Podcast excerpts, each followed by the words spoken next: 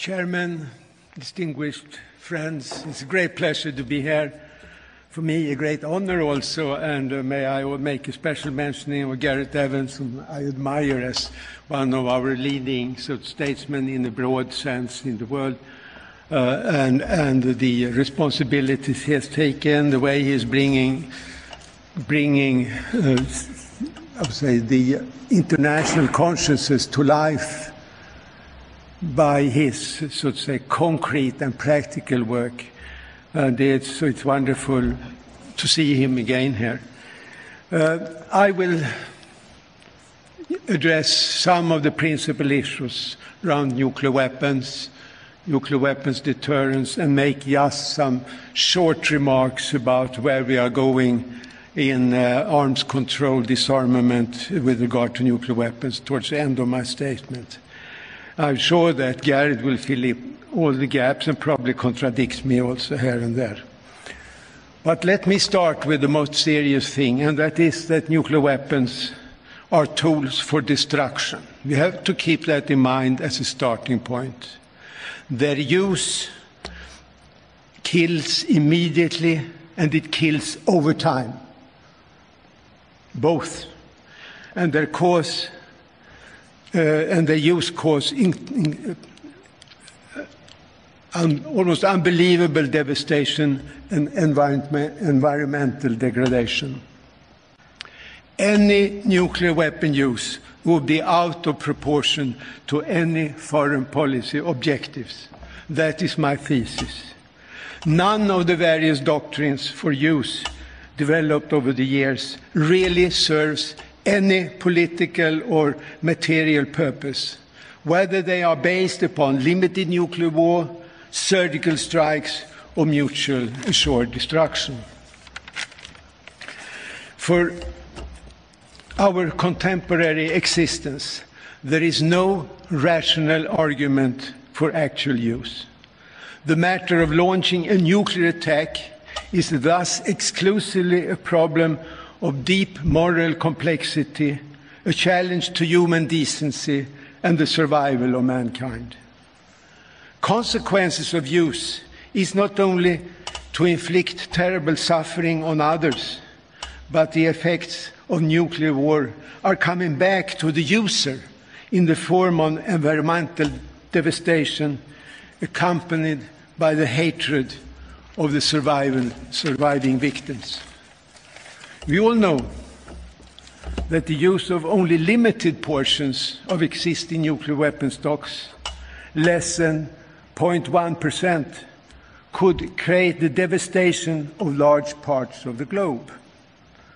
Thus, already in the mid 80s, an international commission of scientists warned, such, warned that such limited use could result in what they call the nuclear winter, a disaster for food production and human survival.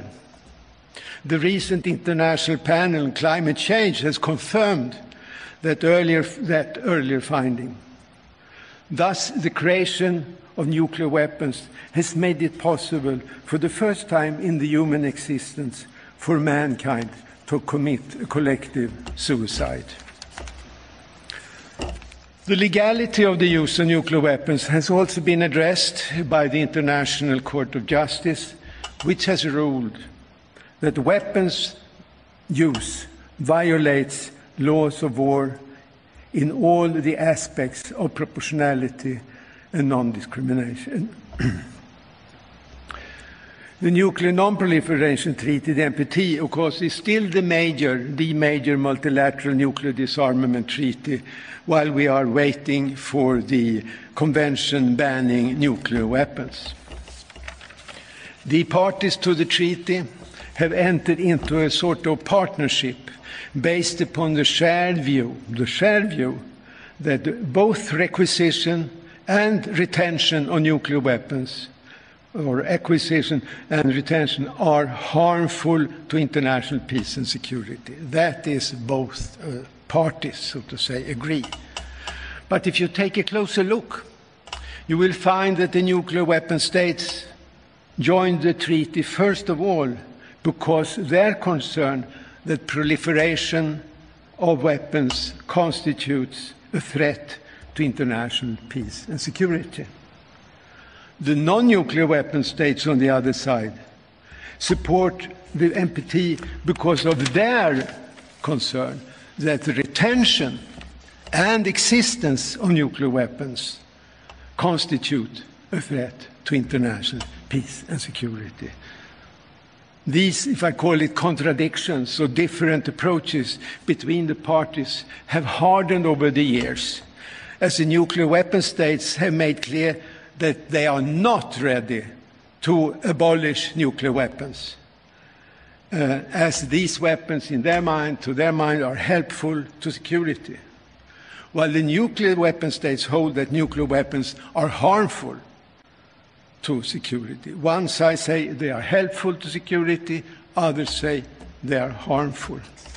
And this is a gap which is extremely different, difficult to bridge. However, in spite of the assistance of the nuclear weapon states to retain their nuclear arsenals, none of them is inclined to make use of the nuclear weapons, and we are grateful to that. I mean, the nukes, which means mass killing potentials and its unforeseeable consequences. There is no rational argument for actual use. The question is then, why in heaven, why is it so difficult for nuclear weapon states to take decisions to get rid of these weapons, as they, are, they, they cannot themselves foresee a situation of use? Well, the answer to this question we all know it can be given in one word deterrence. There is indeed a widespread belief in nuclear deterrence doctrines as a fundament for international security, not only among the nuclear weapon states, but also among some, some non nuclear weapon states. That belief is not only explaining the reluctance of nuclear weapon states to reduce and eliminate their arsenals, but also behind the drive by certain non nuclear weapon states to obtain a capability of nuclear weapons, uh, at least for preserving a nuclear weapons option. And obviously, the DPRK and Iran falls into one's mind. Well, maybe. the rationale for nuclear arsenals under the deterrence doctrine is to prevent use. It's not for use, but to prevent use. Even if an innocent observer like myself would say that the best way to prevent use would be to get rid of the weapons, I mean, that sounds logical for a simple mind. The answer would be that if you had gotten rid of your weapons, you cannot deter the other, the other, and prevent the other from using them against me. The dilemma with deterrence based on deployed nuclear weapons is that it can be seriously credible only, only if there were a trust that there were a significant possibility that the weapons could be used with short delay, and that there were both a technical and political psychological readiness to use them. Uh, that reminds me about what happened in the early 70s when there were concerns in Europe that the United States was not ready to use its nuclear deterrence against in the case of a possible Soviet massive invasion of Western Europe. And, and therefore, because the uh, risk was of escalation to use of, new, of, Soviet nuclear weapons against major cities in the United States. So um, I think it was Henry Kissinger who came up with the idea let's say that President Nixon is mentally unstable and that he therefore is not rational and therefore he can maybe press the nuclear button if Soviet attacks. That was the idea of Mad Nixon as an element in deterrence. So it, it was shaky already with these very tough guys. So the matter of You must demonstrate that you are politically and psychologically ready to use weapons. Otherwise, it is no deterrence. Therefore, in addition, of course, to alert state of the weapons, doctrines, military practices, training, targeting, and postures might be structured to make actual use possible. And in addition, you need a mental and moral, moral readiness to inflict disaster and suffering of almost unthinkable magnitude. Furthermore, deterrence can have an Im- impact only on reasonably rational actors or opponents. What we have learned from actions by terrorists in modern times is that these actors are the international terrorists, I mean, with their destructive and suicidal agenda. These are not easy to impress the uh, nuclear deterrence uh, effect on them. Maybe it wouldn't even have an effect whatsoever. Maybe it would be even attractive because some may even welcome an opportunity to make the ultimate sacrifice. So, um, against so called new nuclear threats, it's doubtful if the deterrence or the threat of use has any effect whatsoever. As was stated by the four American statesmen and uh, security specialists George Shultz, Henry Kissinger, Sam Nunn, and William Perry in their path breaking article in the Wall Street Journal or year 2007, the end of the Cold War has made the doctrine of deterrence between the two major nuclear weapon states obsolete. However, these gentlemen could not conclude that deterrence concepts do not continue to be relevant considerations for many other states in other security constellations. However, the four could point out that the lack of structural approach corresponding to what had existed between the United States and the Soviet Union at, the, at that time makes the reliance on nuclear weapons for deterrence purposes becoming increasingly hazardous in our times and decreasingly effective. I think this is an extremely important observation, and I totally share their, their considerations. We can, all of us, consider the security situation in East Asia, South Asia, and the Middle East, and one will immediately be bent to agree on that conclusion by the four.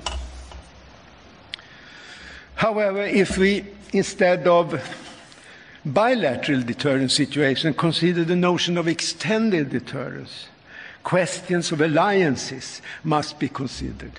Alliances can serve as means of preventing nuclear proliferations. The two major states, Germany and Japan, appear not to have been tempted to give up their non nuclear postures, and that, I think, is thanks to their, uh, their American nuclear umbrella. The question is then what could have, would happen if the US suddenly, now we have Obama and we have peculiar discussions, we have four elderly gentlemen talking about the vision of a weapon free world. What would happen if suddenly the United States decided to eliminate, abolish its nuclear weapons? Would that have an impact on Japan's non-nuclear posture? And what would be the consequences for NATO, which still, we have to recall, is a nuclear alliance thanks to the extended deterrence courtesy of the United States? Clearly, a full answer could only be given considering changes in the related security constellations. It could definitely be stated that neither Russia nor China would be a realistic threat against Germany, respective Japan, more than today. The world's dominant power in military, uh, more than today, the world's, sorry, I, I skipped the paper. Uh, it is difficult to see it is difficult to see how the positive end of extended nuclear deterrence due to nuclear abolition would in any way have a negative impact on any of the allies of the United States.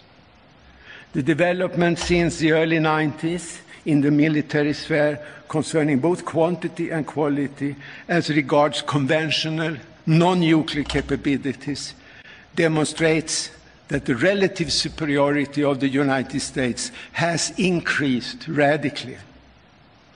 Without nuclear weapons, which could serve as a strategic or even tactical equalizer in relation to the US, uh, America would be even, would be even, even uh, stronger uh, instead of resting upon its nuclear deterrence doctrines.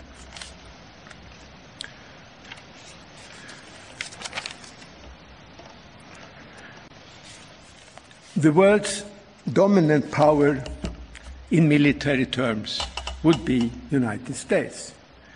This could make uh, America's friends and allies even more secure. Of course, Russia, on the other side, uh,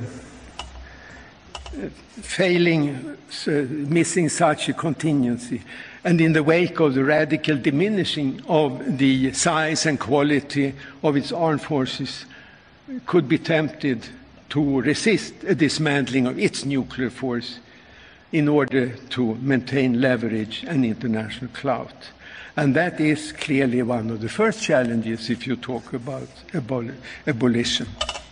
The vision of a world free of nuclear weapons, as was launched then with, with the gentleman I talked about, Shultz, Kissinger, and Perry, implies that global nuclear security in the long run cannot, cannot be resting upon nuclear deterrence doctrines.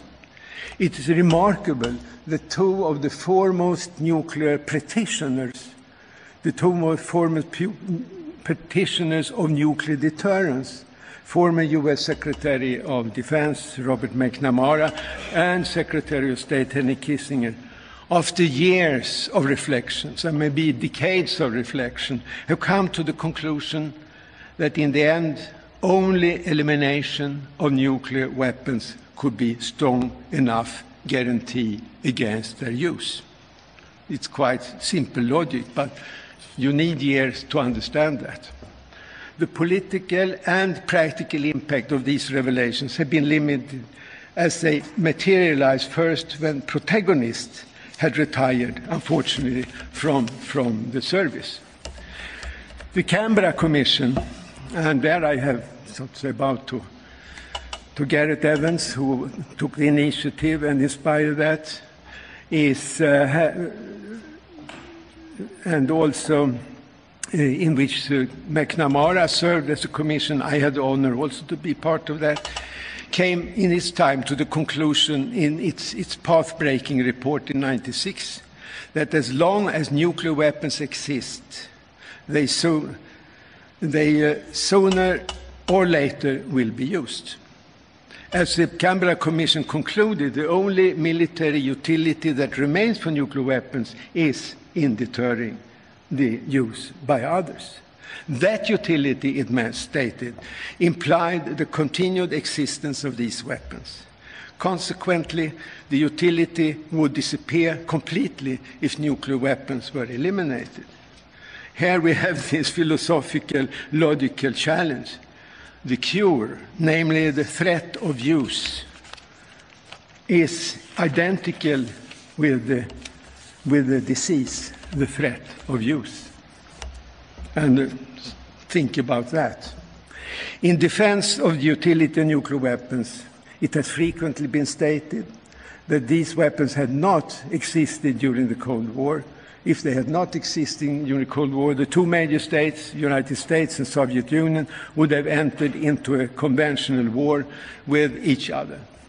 This is a highly questionable proposition uh, everyone who study European politics know that the Stalinist and post-Stalin Soviet Union was exhausted and close to economic and social breakdown after the devastating war with Germany. and could not have been in a position to start a new war in Europe. Equally improbable is it that the United States and its allies would have initiated a third war in Europe. In fact, the Cold War was an ideological confrontation between two systems and was won not by armaments, not by deterrence, but by the strength of the principles and practice of democracy and human rights. As George Kennan had prophesied already in 1948, the Soviet Union was bound to collapse uh, under its own contradictions, the system's inherent decay. Thus, his, he recommended, and, and he got the policy adopted, enough, it is enough to contain, not to attack. As a matter of fact, the existence of nuclear weapons did not prevent major wars with the engagement of nuclear powers. We all remember the wars in Korea, in Vietnam, and Afghanistan, where major powers were engaged and no nuclear weapons were used. The, for NATO or for the US alliance arrangements uh, with Japan and Australia, for instance, that type of arrangements, an extended deterrence would logically be safer and more trustworthy if it were based upon a, sup a superior American conventional force in combination with the, uh, with the army, naval, and air capabilities of the Allied states. So, efforts to. So there I think I will come, I will skip my second half. It would be more about the uh, present situation in disarmament field, but um, I gladly will engage in the debate later on and come with some of my salient points there. So I thank you with that. Thank you.